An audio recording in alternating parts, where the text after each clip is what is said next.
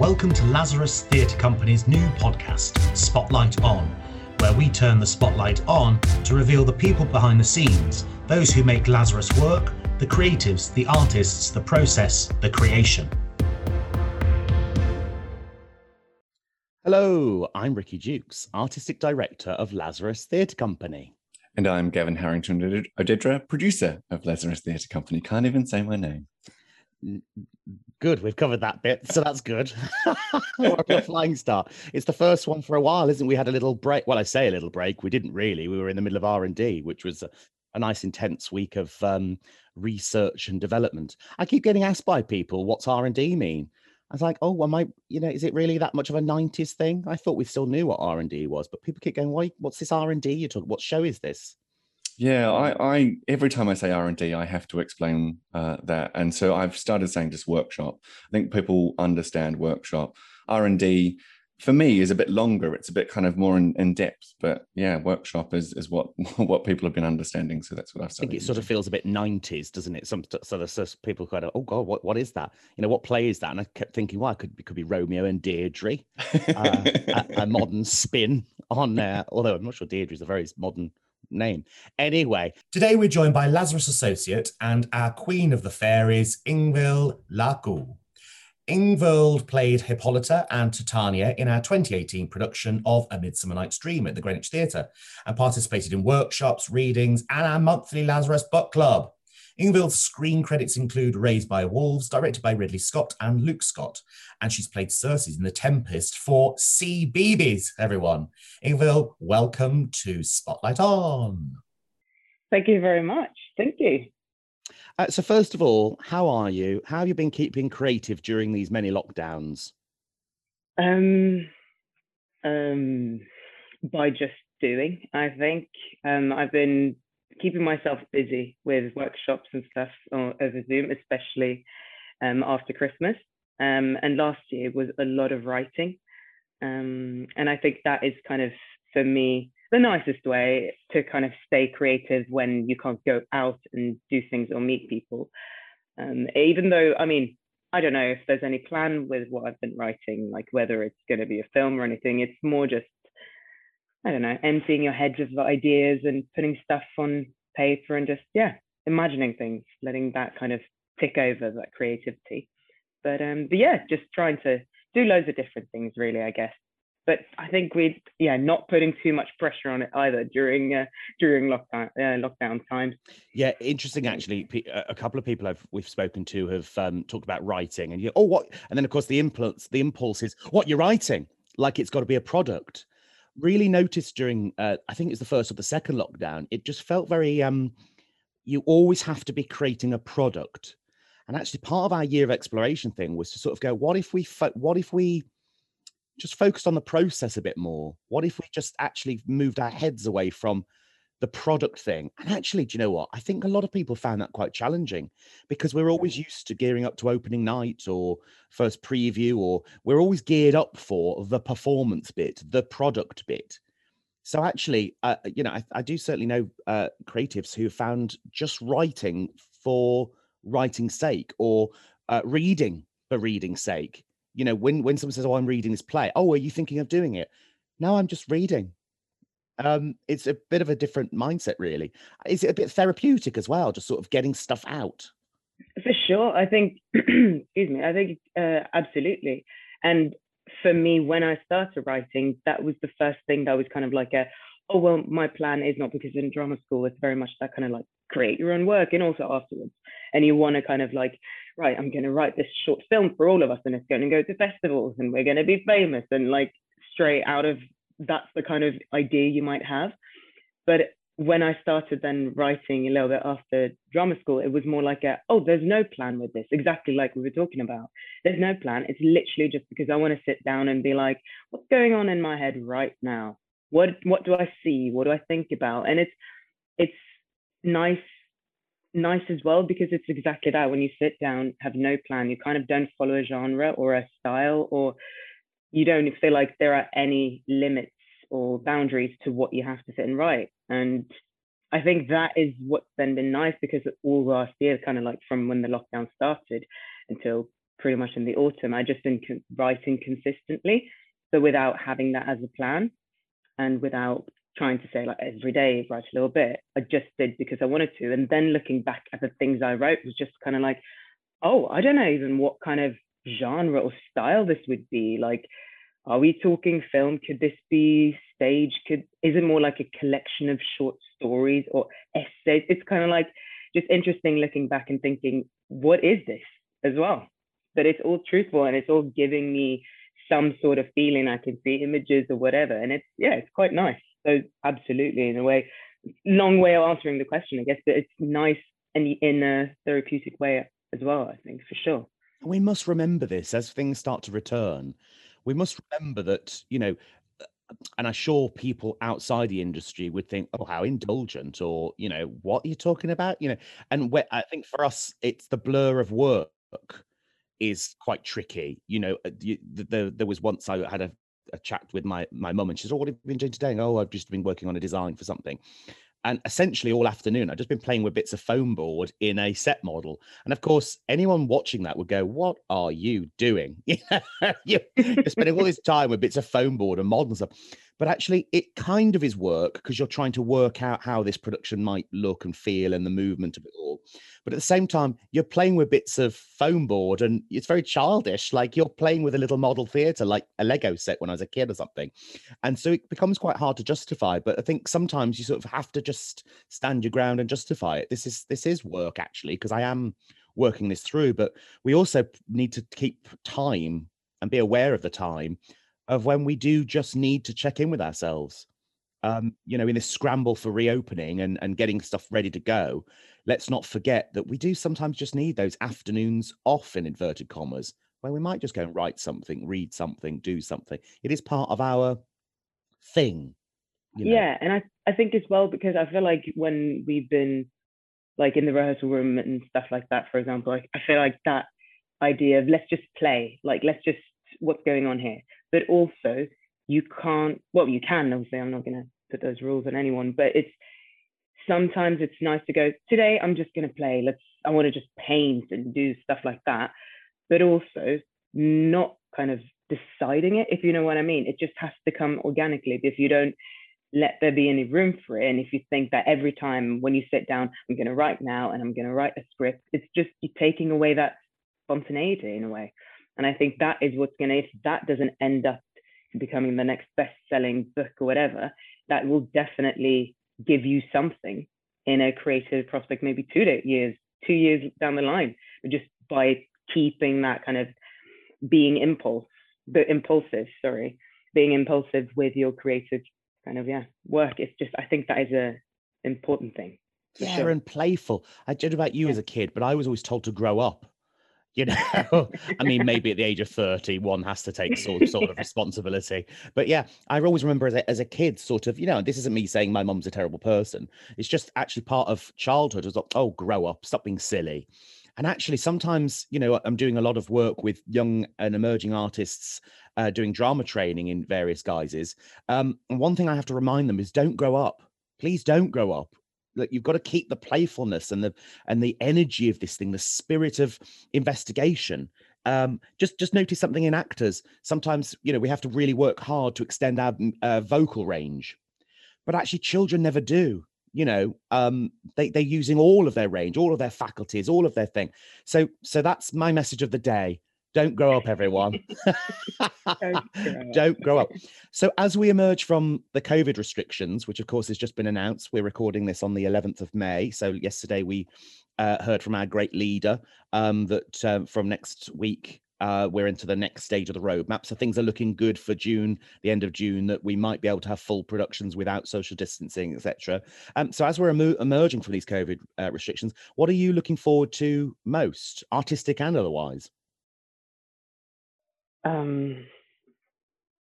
Isn't it weird that how that seems like a daunting question now? Like before it would be like, oh, what do you like? What do you want to do? And now it's just like a coming out of a grotto and you can kind of feel the sun in your eyes.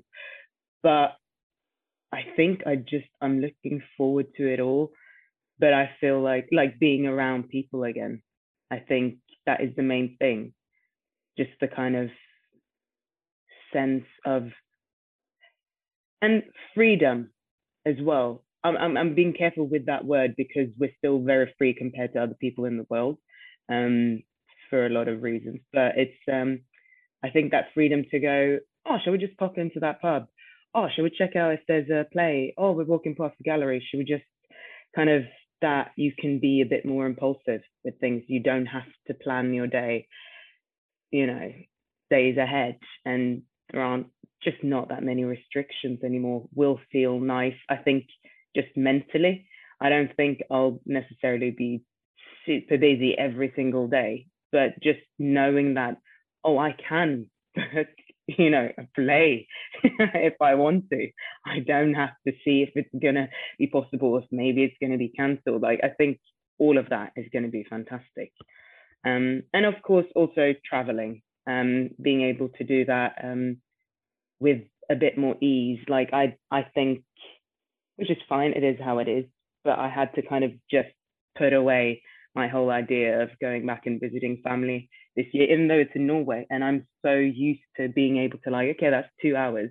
Even if my agent calls me whilst I'm over there for a week and says, you have to come back, there's a job, I can do that the next day. Like, this is not an issue. If I go now, that's 20 days cutting myself out of everything. And it's just, yeah, it's very, very difficult like that. Something that used to be so easy is not anymore. But yeah, so I think it's just that kind of like the opportunities will be there, like less restrictions, I guess, like most people probably feel. Yeah, I was just thinking the thing I grabbed onto there was the spontaneity, being spontaneous. And actually, maybe that's the thing about the arts and culture that we could really celebrate. Actually, you can just come into a gallery when you're feeling that, as we've been talking about writing or being creative. And actually feels to me that London really could use that as a I don't know, a milestone, a kind of a flag, if you like, of going, you can be spontaneous. And when you feel, you don't have to book the day at the gallery. When you feel like you want to go and do that, or you want to go and experience this, or music, or dance, or theatre, or whatever. Yeah, the spontaneity, the spark that happens in an auditorium or in a gallery, or a, you know, and come and experience that. Yeah, and like I moved into London in end of 2019. So until then, I'd been going in and out from Guildford, and I feel like I was even more in London, kind of city centre then I was actually able to, you know, I wasn't able to be that spontaneous whilst I've actually been living here, you know. And I've been like, oh, I'm on the underground network, it's going to be great, and there's nowhere to go, you know, because we've been, most of this time it's been a lockdown. So I think I'm also really looking forward to kind of having London that close by, and actually getting to enjoy it a bit. It's kind of cool. It's beautiful, but at the top of my street, perfect skyline of London Eye, the Shard, every single building. I'm just like, one day, very soon, I'll be there every day. It's all good. Yeah, at the moment it feels maybe a bit like the Lion King, you know, when Mufasa turns to Simba and says, that's the elephant graveyard, you can't go there, you know. Oh. And one day the clouds will move and we'll be able to go again. Yeah, and I'm just thinking outside of London as well, maybe that's something about cultural organisations, spaces, artists, going, let's play the spontaneity. I think one of the things that's been a bit exhausting, I say a bit, it's been completely exhausting over the last year, is trying to plan for every scenario. And actually, maybe part of the planning should be spontaneous. Actually, we will do this, we will do that. Whereas sometimes we sit in meetings where we go, oh, well, there's this and there's that. And there's, you know, sometimes maybe we become a bit too careful. And actually, maybe sometimes as, I mean, it's easy to say this, but maybe as artists, we sort of have to have a bit of spontaneity. Go, just do it. Let's just do it. Let's just have a go. Let's just try something. And maybe that could be the way to get people back and share with people what they've been missing. Because we've been having creativity and culture in the form of Netflix or, you know, on the telly. But that's no substitute than being in the space, around the space, immersed in it, part of it, you know. That's why I sort of feel like we just, maybe that's the creative explosion we need to have. Let's have a big government injection of money to just be spontaneous, and just a festival of Britain across the whole of the UK, actually. Let's not have a festival of Britain. Let's have a festival of the whole blooming thing of everybody. And we just go out and do stuff, make stuff, create stuff, join with each other. Feels to me like we need a big... Well, we can start hugging, I think, from Monday, can't we? We sort of just need a big creative hug And that hug, you know, sometimes, you know, I certainly know people who've been saying, oh, you know, we need lots of cheery stuff. Don't do any of that tragedy stuff. And actually part of me sort of goes, I think there's people out there who just need a big cry as well with other people. We just need to feel. Yeah. And it might not be laughter. It might not be tears, but let's just feel something. So that's my, Gavin, I basically just created our mission statement for the last 12 months, I think. Funny how these things happen. Yeah, blimey. Well, anyway, let's find out a bit more about you then, Ingvild. So Spotlight On is the rare chance to lift the metaphorical curtain, if you like, and focus the spotlight on those people behind the scenes, the bits and bobs that happen. How do you build this thing? And delve a bit deeper below the performance surface. And one thing I get asked quite a lot actually is about how actors form character, which I'm always a bit shuddery about the word character, as you know from a process, but and how we form an ensemble, and people want to know about the acting process. And whenever I talk to actors, sometimes they go, oh, what is that process, what is that thing? So we might delve into a bit of that, but first off, how did you get into acting? When I was very young, I think right at the beginning in primary school. That's kind of like when I started first with after school drama classes and stuff.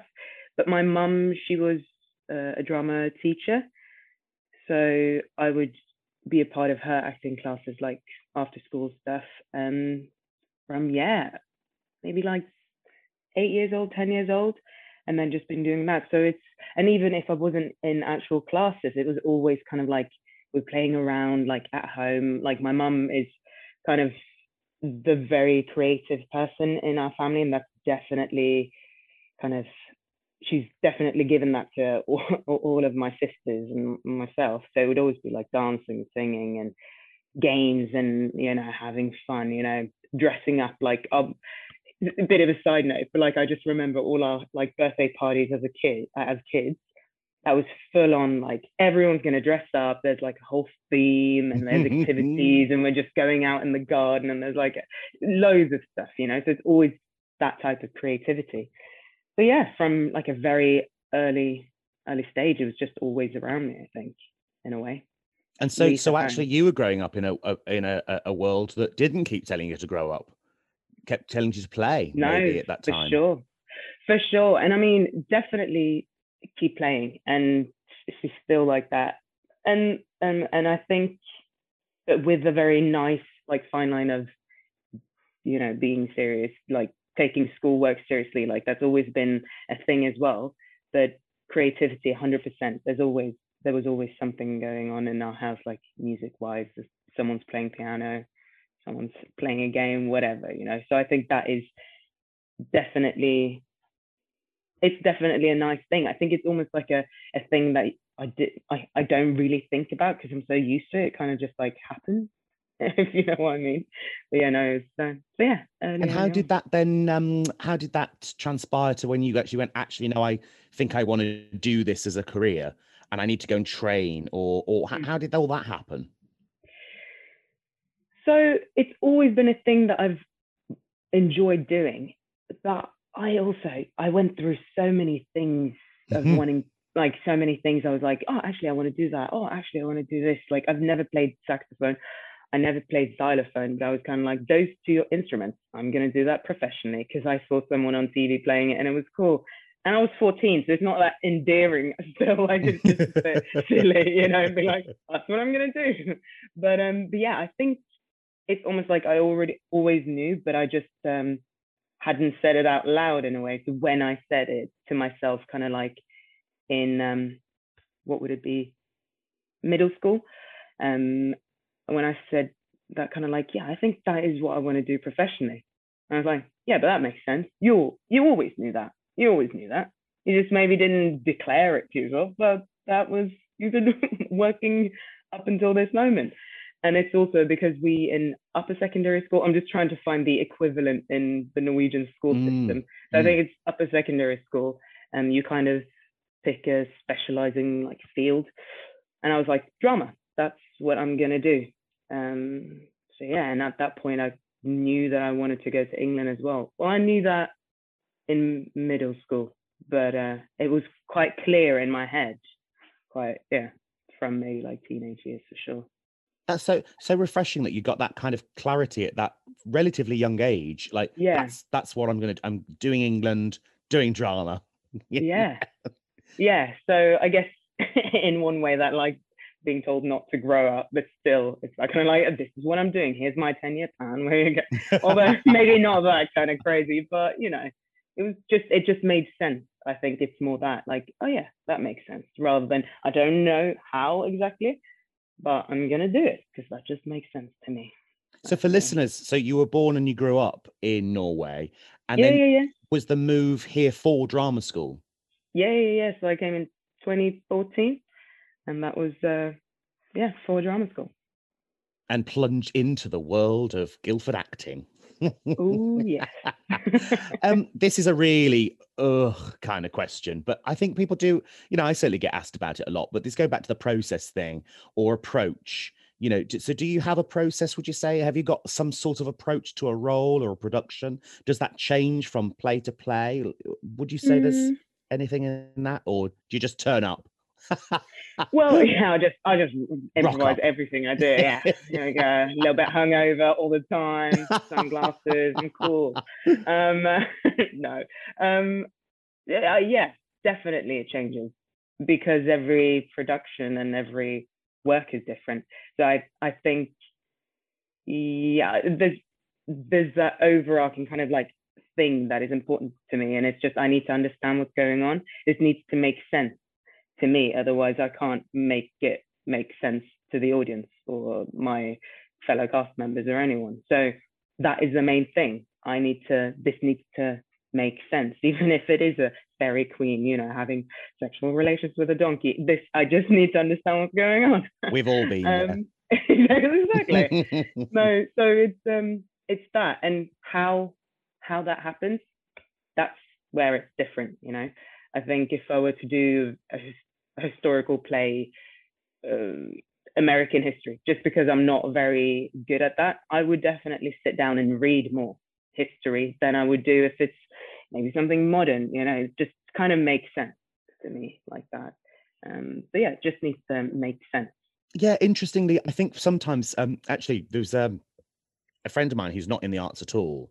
Actually, we were sort of just chatting on a call once and said, I've got a bit of a weird question for you. And I said, oh, go on. And I thought, oh, here we go. And they said, what actually does a director actually do? What do you actually do in rehearsals? And I said, well, we do this. And no, but what do you actually do? What do you actually literally do? And I said, well, if I told you, you probably wouldn't believe me, but it's not sort of just rehearsing. I mean, I'm sure some people do rehearse the scenes. Day one is the first scene. Where do the actor come in from? Where do the characters leave? Those sorts of things. But actually with our process, I would say 50%, if not more, of the actual day-to-day stuff is making sense of it, is exploring it, playing it, talking it, doing it, researching it, playing. And by research, we don't, you know, we don't go into hot seating or backstories or any sort of that kind of psychological stuff. I tend to find that quite unuseful, particularly with Shakespeare, but just playing, you know, some of that sat down, isn't it? Just working out what the word means, get a glossary out. And we always in our rehearsal room have a dictionary corner, you know, so what does that word mean and what's the context of it? But it's about us as a company kind of just, first and foremost, understanding what this thing is or what we think this is as a company. And so very often in our processes, of course, it's not until the last week of a 3-week rehearsal process you actually start staging anything proper, because we've had to spend the 10 days. It's a bit ludicrous when you think about it. You only have 10 days to understand this whole thing.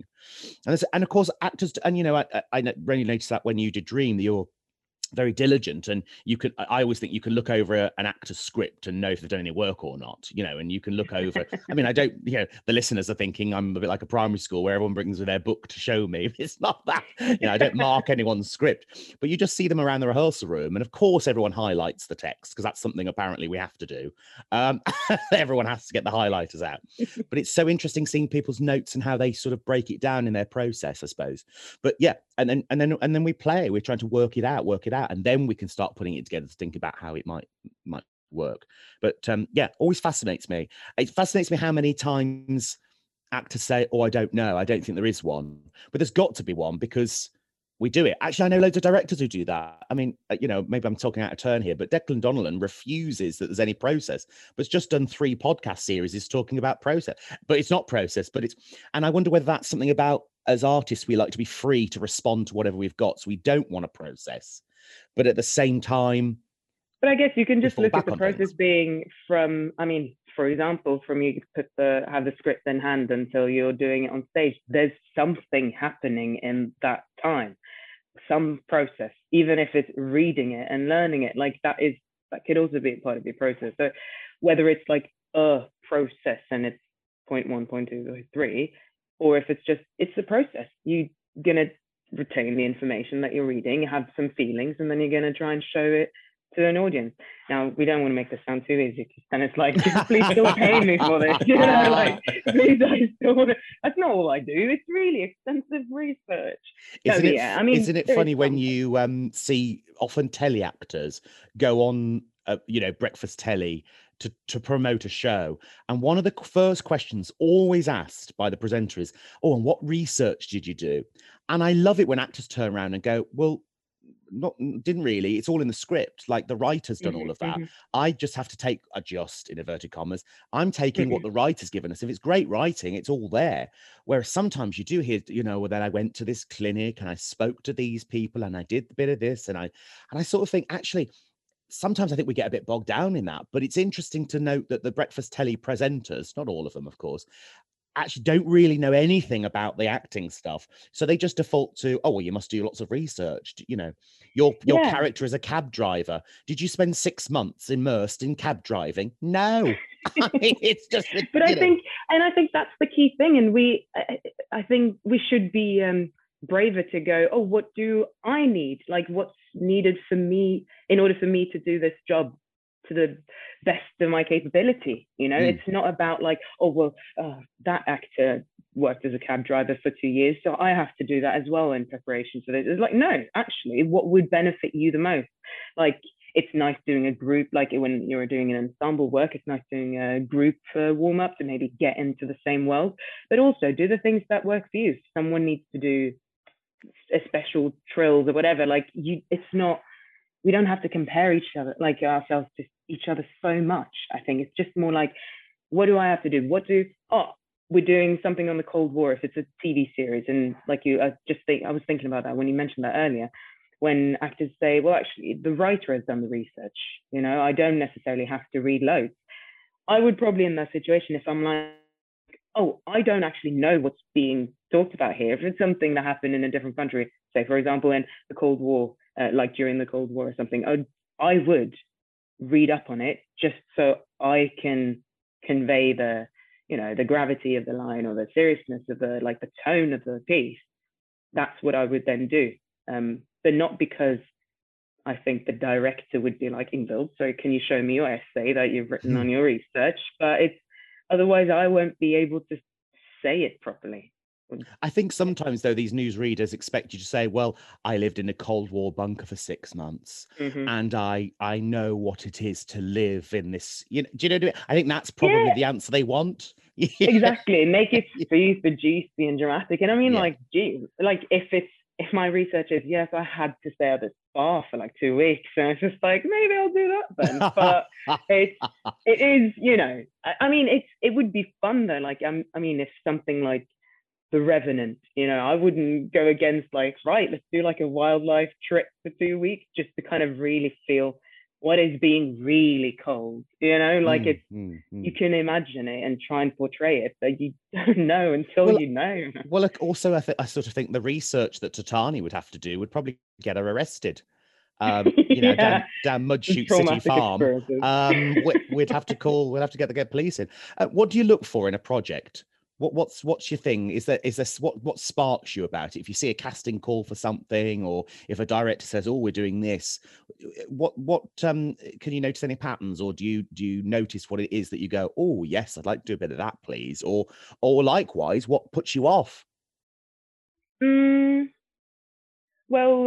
when I get things through from my agent, it's either, I mean, then it tends to be a lot of it's a shame because you don't really want to say like, oh, it's the character that I'm given that gives me a feel of I want to do this, because it's of course about the project. But in those situations when you're not really told anything about the project, you're just given a few lines of the character. And that's what I was thinking. I was just like, well, actually, that's how I'm introduced to a lot of projects in the beginning, you know?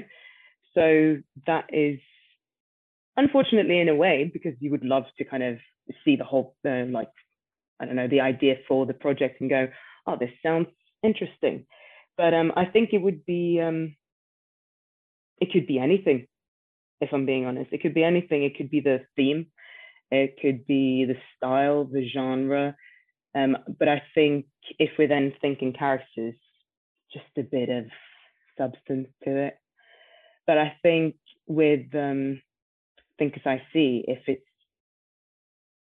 if people are flawed or if there are contrasts in a character, you know, maybe not likable straight away, or scrap that, super strong women, just like, this is a warrior queen, and I'm like, I'm going to continue reading this, like, just because, yes, let's fuck, oops, let's flip it, show the strong, just strong, powerful characters that are out there. And so that will, as soon as kind of that is in a description of like a, she is a leader, I'm like, keep going with it, you know?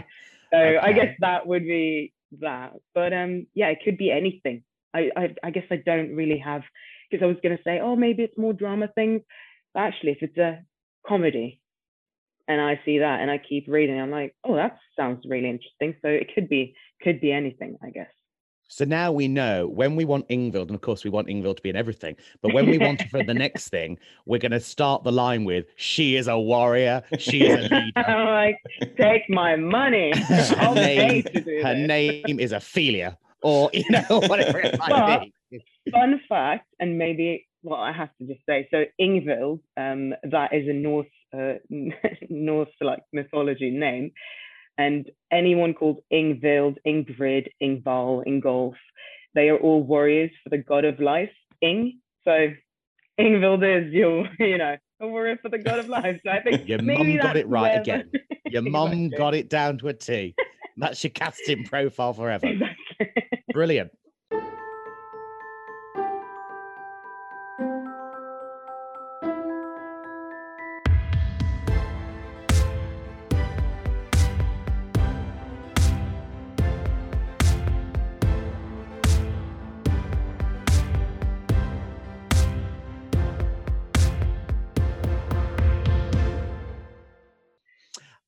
So we collaborated on Midsummer Night's Dream back in 2018, where, as I said earlier, you played both Hippolyta and Titania.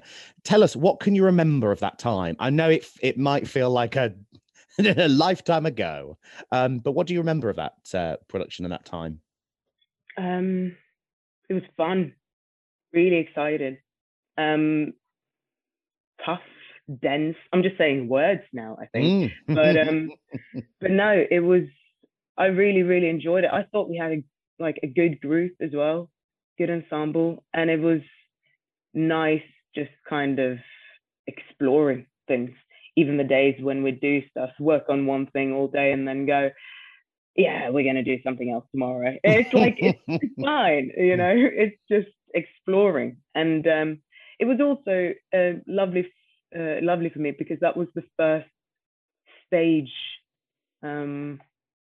big like stage production that I did after drama school. So I'd done the as series in The Tempest, but it was like slightly different. It's smaller, both in size and, you know, individuals, like smaller audience. But it was televised as well. So it was kind of like a different way we did it on stage, but it was cameras around. But with Lazarus, with Midsummer Night's Dream, that was kind of like the first show doing a run, and all of that was exciting as well, you know? So yeah, no, it was just exciting, I think. I was very, very energized for the whole thing. And it was fun playing around, you know? It was colorful, creative, yeah, imaginative. It was just, yeah, one of those projects where it was like, oh, we can just play and create and try things, explore. And it's a strange play in that I think, you know, I always sort of have to remind myself that it's a play that gets done in very quaint afternoon garden type theatre where everyone sits around with their tea and cucumber sandwiches or champagne or something going, ha ha ha ha, isn't it funny? But I sort of find it one of his most, one of Shakespeare's most extreme, most strange, most weird, most bonkers, and possibly one of the darker plays. In that, I mean, maybe that's just something that I look for in plays anyway, but there's something really, I mean, it's just mental. It's just mental. And I think sometimes with Shakespeare, and I wonder if you've got any thoughts on this, sometimes the big plays, the ones that we all feel that we know, sometimes it comes with a lot of baggage that actually in rehearsal, you have to sort of try and work out, is this baggage or is this really there? You know, with a play like Macbeth, people go, oh, I love that one. It's the one with the witches in. And actually, when you sort of start breaking it down, you realize they're only in 2 or 3 scenes. And I think the same with Midsummer Night's Dream. Oh, it's the one with all the fairies and the donkey. And you sort of go, well, yeah, the donkey, the ass does feature fairly heavily, but the fairies are just sort of around. Actually, is that really what the play's about? Is that really, you know, I wonder where that sort of stuff comes from, you know, when you're doing a relatively famous title. Well, for sure, I think it's even more fun kind of busting those like myths that you might have about a play, because it's just like, oh, I just know that so well, don't I? Because it's famous. And then you start working on it. It's like, oh, there's a lot of other stuff in here as well, isn't there?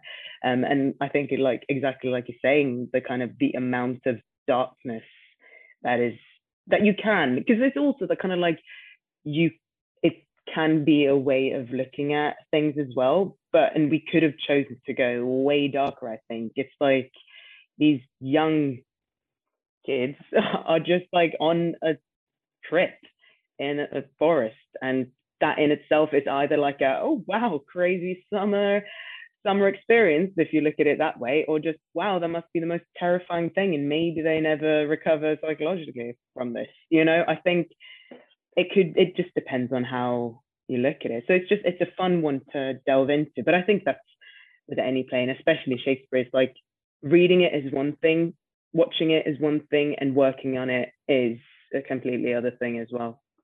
I think that's also the tricky thing sometimes, isn't it? When you're doing a comedy, inverted commas, actually sometimes we forget that actually we might be it's a comedy for the audience. So it might not be a comedy for you as an actor. And I certainly remember that our 4 lovers, you know, actually sort of understanding as we went through rehearsal and in performance, the thing that makes the audience laugh is actually they're having a terrible time. And actually playing the 4 lovers, maybe other roles in the play, actually it's not fun because you're having fun on stage necessarily. It's funny because you're actually having you're in a tragic, like their journey is tragic. You know, they think that one of them wakes up and thinks the boyfriend's been abducted. And then this is happening with this one loves the other one hates the other. Some of the things they say to each other, just awful. But I think that's it, isn't it? We laugh at cruelty. And I think Shakespeare's sort of tapping into that. I'm not selling a very positive Midsummer Night's Dream if anyone's listening, am I? If anyone's, oh, I'll get Ricky in to direct Midsummer Night's Dream. Yeah, and that's what makes me always laugh, that it's this play that we do in parks and isn't it funny? But you've got all sorts of extreme, and I'm just thinking actually, of course, Titania has this lovely romp scene with the donkey, and we did have fun playing with this weird partnering. And of course you were playing Titania opposite David Clayton, who was playing Bottom, and David at that time was on a run of Shakespeare Fools for us, wasn't he, bless him. What can you remember of that relationship, those scenes? I certainly remember one scene where we were trying the force feeding stuff. It's where the listener's going, what? Yeah, this sort of weird cruelty thing. I wonder what you remembered of that relationship and working with David on that. I think, working on it, that was fun. And like also just trying out things in the rehearsal room. Like I'm trying to think of what we were kind of going for, because we would sometimes be like, oh, actually, could this scene be is it funny or is it extremely horrendous? Like, why is she feeding him? Is it out of love? Is it to keep him there? Is it a bit sinister? Like, what is this? You know, actually, and I think it's just then, oh, actually, maybe if we think of it, she loves him so much that it becomes that kind of possessive, you're mine, you're not going anywhere type of feeling, and we're like, let's try that today, and then that will come out and be executed in a very different way, if you know what I mean, as in like on stage that might look and feel different than the next day, even though it's still the same script and everything. So it was just fun trying different things. But I think, of course, like the main shock factor, like he's wearing a donkey head, is what people are gonna pick up on anyways, you know, and especially maybe for kids and stuff. And that's, wow, you know, it's gonna, I think it's gonna get a laugh, just because it's kind of like a, oh wow, you know, if you haven't heard of it, like seen it before, or if you have and you're just waiting for, you know, for that. It's such a quite a famous image, I think. But it's nice when then delving into this scene, it's like, okay, we're beyond, like we're past this, the donkey head being there, great, what is actually going on, like how messed up is this actually, let's see what we're doing with it. That is quite fun, you know. I was working with a young actor the other day in their class and was talking, you know, and then so this is what happens, and Titania does this, and someone else in the class said, "Say what's going on?" And actually, it was brilliant. I was like, if I could bottle that, because actually, sometimes, so many times at theatre, we sort of just go, "Oh yeah," then she has this relationship with a donkey, and you go, "No, that's bonkers. That's absolutely mental," you know. And of course, she's been drugged by her husband, so you go, "Oh my god, what?" This is what I sort of think. I think a lot of productions sort of miss the thing. It's just absolutely crazy. Do you remember that bit we tried? So in rehearsal, we played this idea, didn't we? That what was making him fat was because Titania keeps having this text about, we'll fetch you oats and we'll fetch you this. And, you know, and he goes, oh, well, it's very good hay. So the idea came that he was being force fed. And do you remember we tried the thing where she inserted a tube and she shoved down some chocolate cake, but it never got a laugh. And I mean, I found it hilarious, but and of course you realise in previews, oh, actually this is one step too dark for them. So remember, we just changed it in one preview where she just stuffed loads of confetti down, and they rolled around laughing. And I thought that was really interesting, listening to what our audience is up for. So when she was sort of shoving down a pipe, this sort of big chocolate cake, people are kind of, oh gosh, this is a bit sinister. But as soon as she started doing confetti, everyone sort of went, oh. And I think also as simple as like, it didn't read because maybe they didn't see what it was. You know, like it was a chocolate muffin, and that far away is just a brown lump. And then people are like, wait, no, is she actually putting poo? Like it could have been that, you know, like, poo. Yeah. So if you, and I think it's that as well, like if something isn't clear, because that's how I find things, like if things aren't clear on stage, it doesn't have to make 100% sense, but I need to just have some sort of understanding. So if I'm sitting there thinking, wait, what was it she was holding? It seems significant. They bothered to have her holding it. What was it? And then all of a sudden I've missed 10 seconds of the play, and it just, I didn't even laugh. And it just takes me out of it, because then I'm sitting there thinking, wait, was that brown apple? Was that poo? Was that dirt? Was that chocolate? what was that? You know? Yeah. And I think with confetti, that was already a thing there. And you don't really then sit, maybe you do, but you wouldn't then say, what, paper? That doesn't make any sense, because it's just like, it's that world. I'm in, we get it. And then picking just that up, like we're using that, it's just, I think it's just read better, really.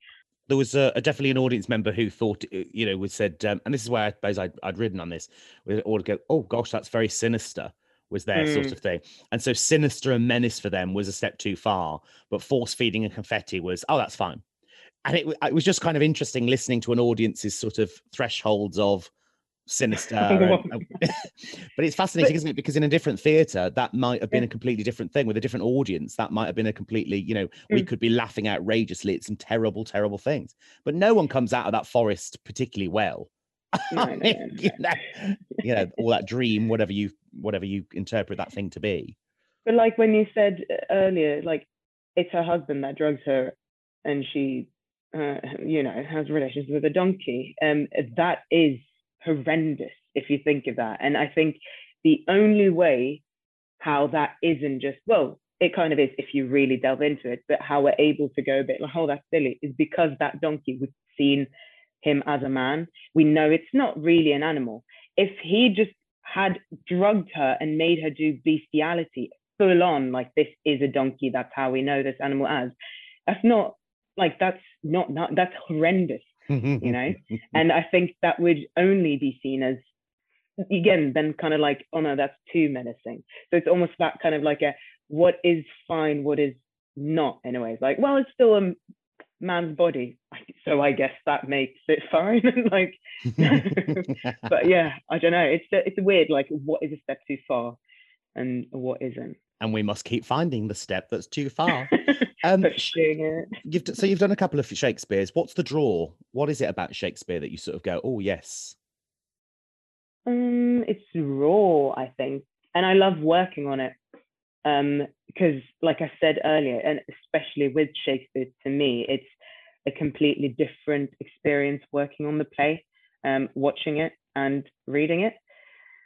So when I then delve into kind of that world, like with Midsummer Night's Dream, there's so much to find, and it will spark so many conversations, I think, even if we don't bring it into the show at the end of the day. But it's just really interesting how big that world of that play can be then, I think.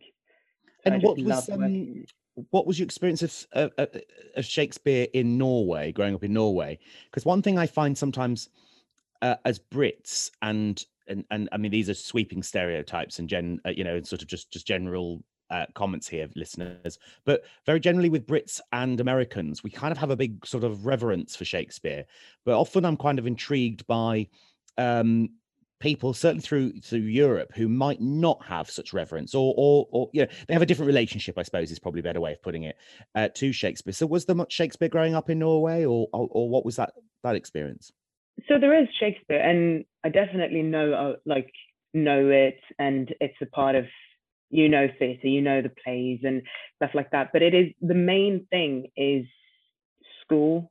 Like, it's not a part of the curriculum. It's not a thing that you know of because you're doing the plays, and it's not as ingrained in the kind of education. And I think that's the main difference.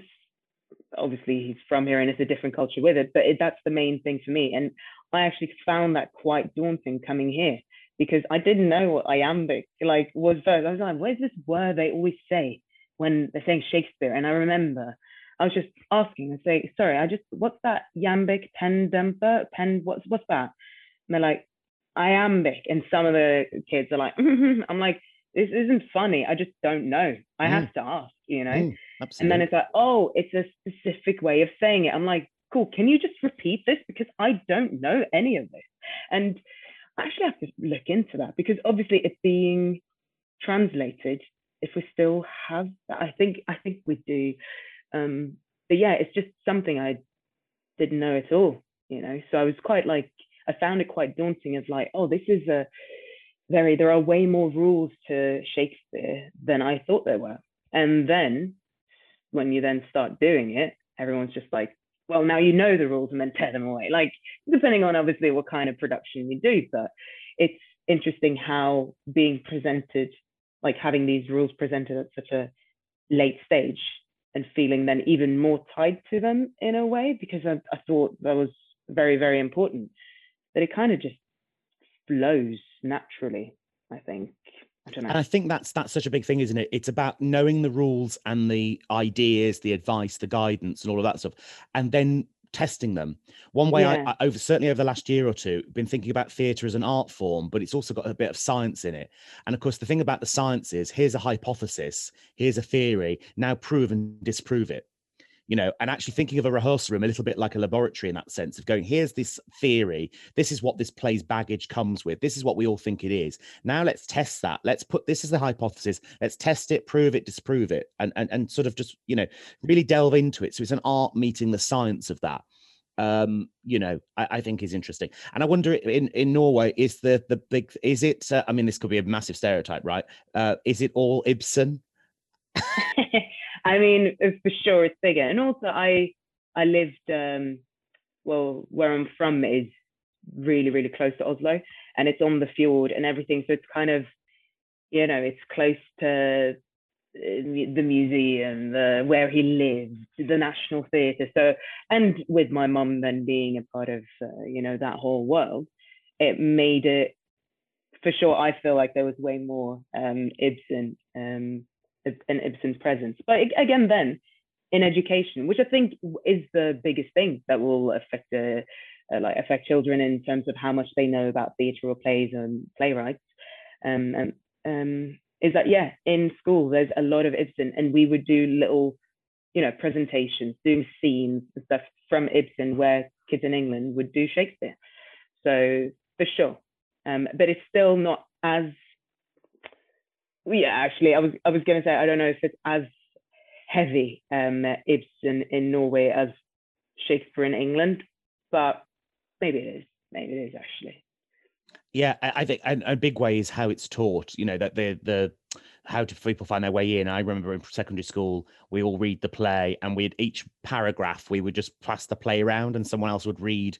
Mm-hmm. In the school I grew up, we didn't have enough copies of the play, so you'd have to share one between three or four, and then you pass it along.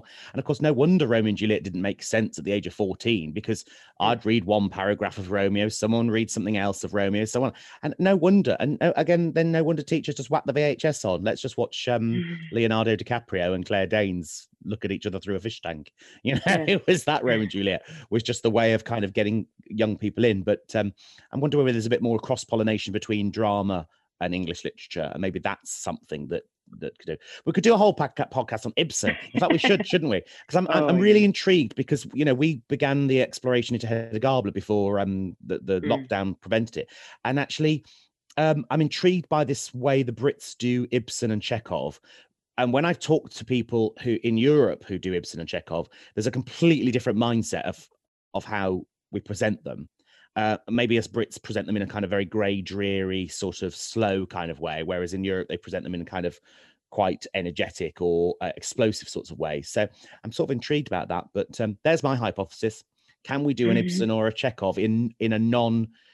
It's that awful word that makes me shudder all the time, naturalism. But anyway. That's a whole nother podcast. If you could play here, I'm going to put you on the ropes now. If you could play any role on stage, if we could cast you in anything now, Ingvild, for next year, what would it be and why? Cleopatra. She's the queen. Well, there we go. Wasn't on the ropes, was it? You already got that one.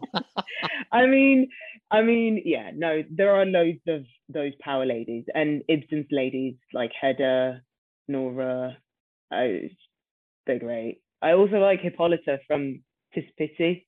Just, really, really fierce ones that go against the time they were written, and just having something to say. And I think, and especially then with Hedda, isn't it? It's that kind of, again, the kind of flaws, or what I guess society and most people would say is a bit of a flawed personality. But it might just be you're just not that easy to read, you don't make that much sense. And I think that is fine. You don't have to be that A4 to kind of, be interesting, because actually in a way that is even more interesting, isn't it? When there's, oh, I didn't expect that from you, or, oh, that's a bit, oh, wow, why would you do that? Like, yeah, actually, that's fun. Let's delve into those questions. So, and isn't that the sign of a sort of great storytelling, great playwriting, is the characters are complex. Yeah. And although that can feel very infuriating and difficult sometimes in the process of rehearsing it, you sort of go, but I've just worked out who they are on this thought. And then the next thought, there's someone entirely different. And you sort of go, well, yeah, because humans are. We are complex. We're contradictory of ourselves. And so in a way you kind of go, well, that's the challenge, isn't it? That's the task, trying to work out who this person you're playing is, and understanding that at times they will be deeply contradictory of the thing they've just done, hypocritical, and of themselves. That's what I love about the early modern, not all, but a lot of the female roles. You get there's just a complexity about it, and let's embrace that. Let's bring that to the front.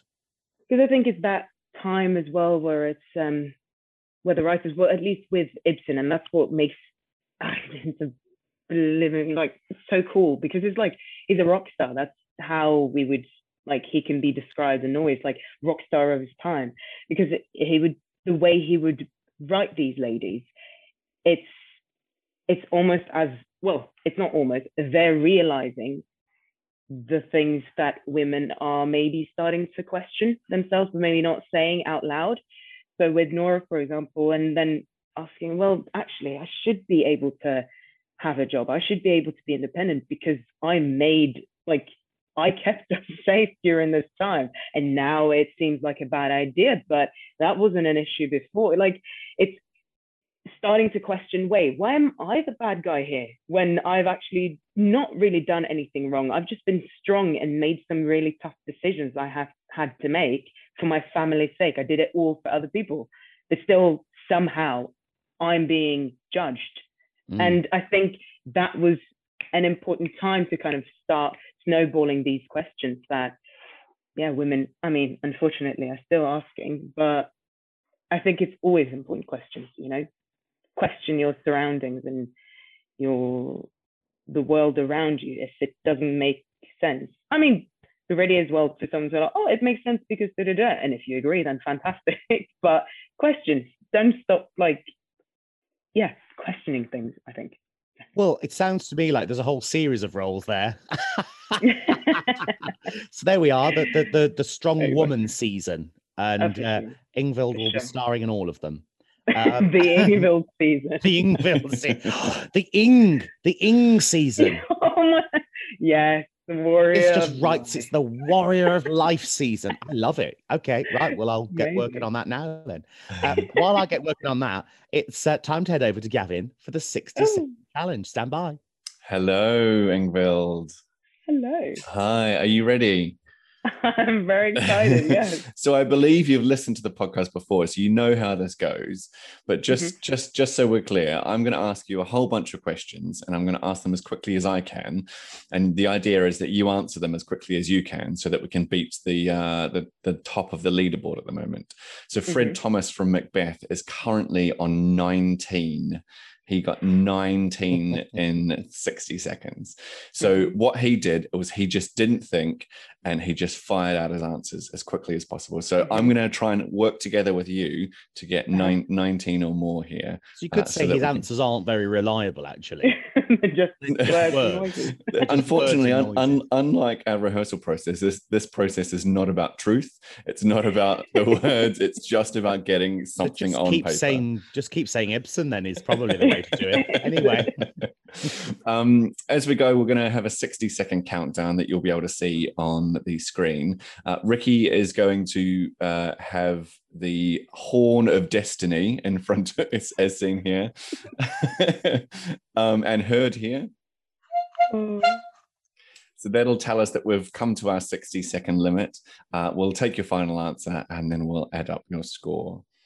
Ingvild, I'm going to get our clock up.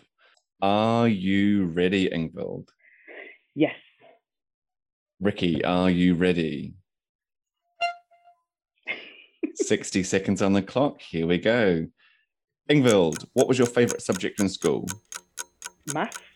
If you were given the chance to explore the oceans, go to outer space, or visit 50 countries, which would you choose? 50 countries. Beer or wine?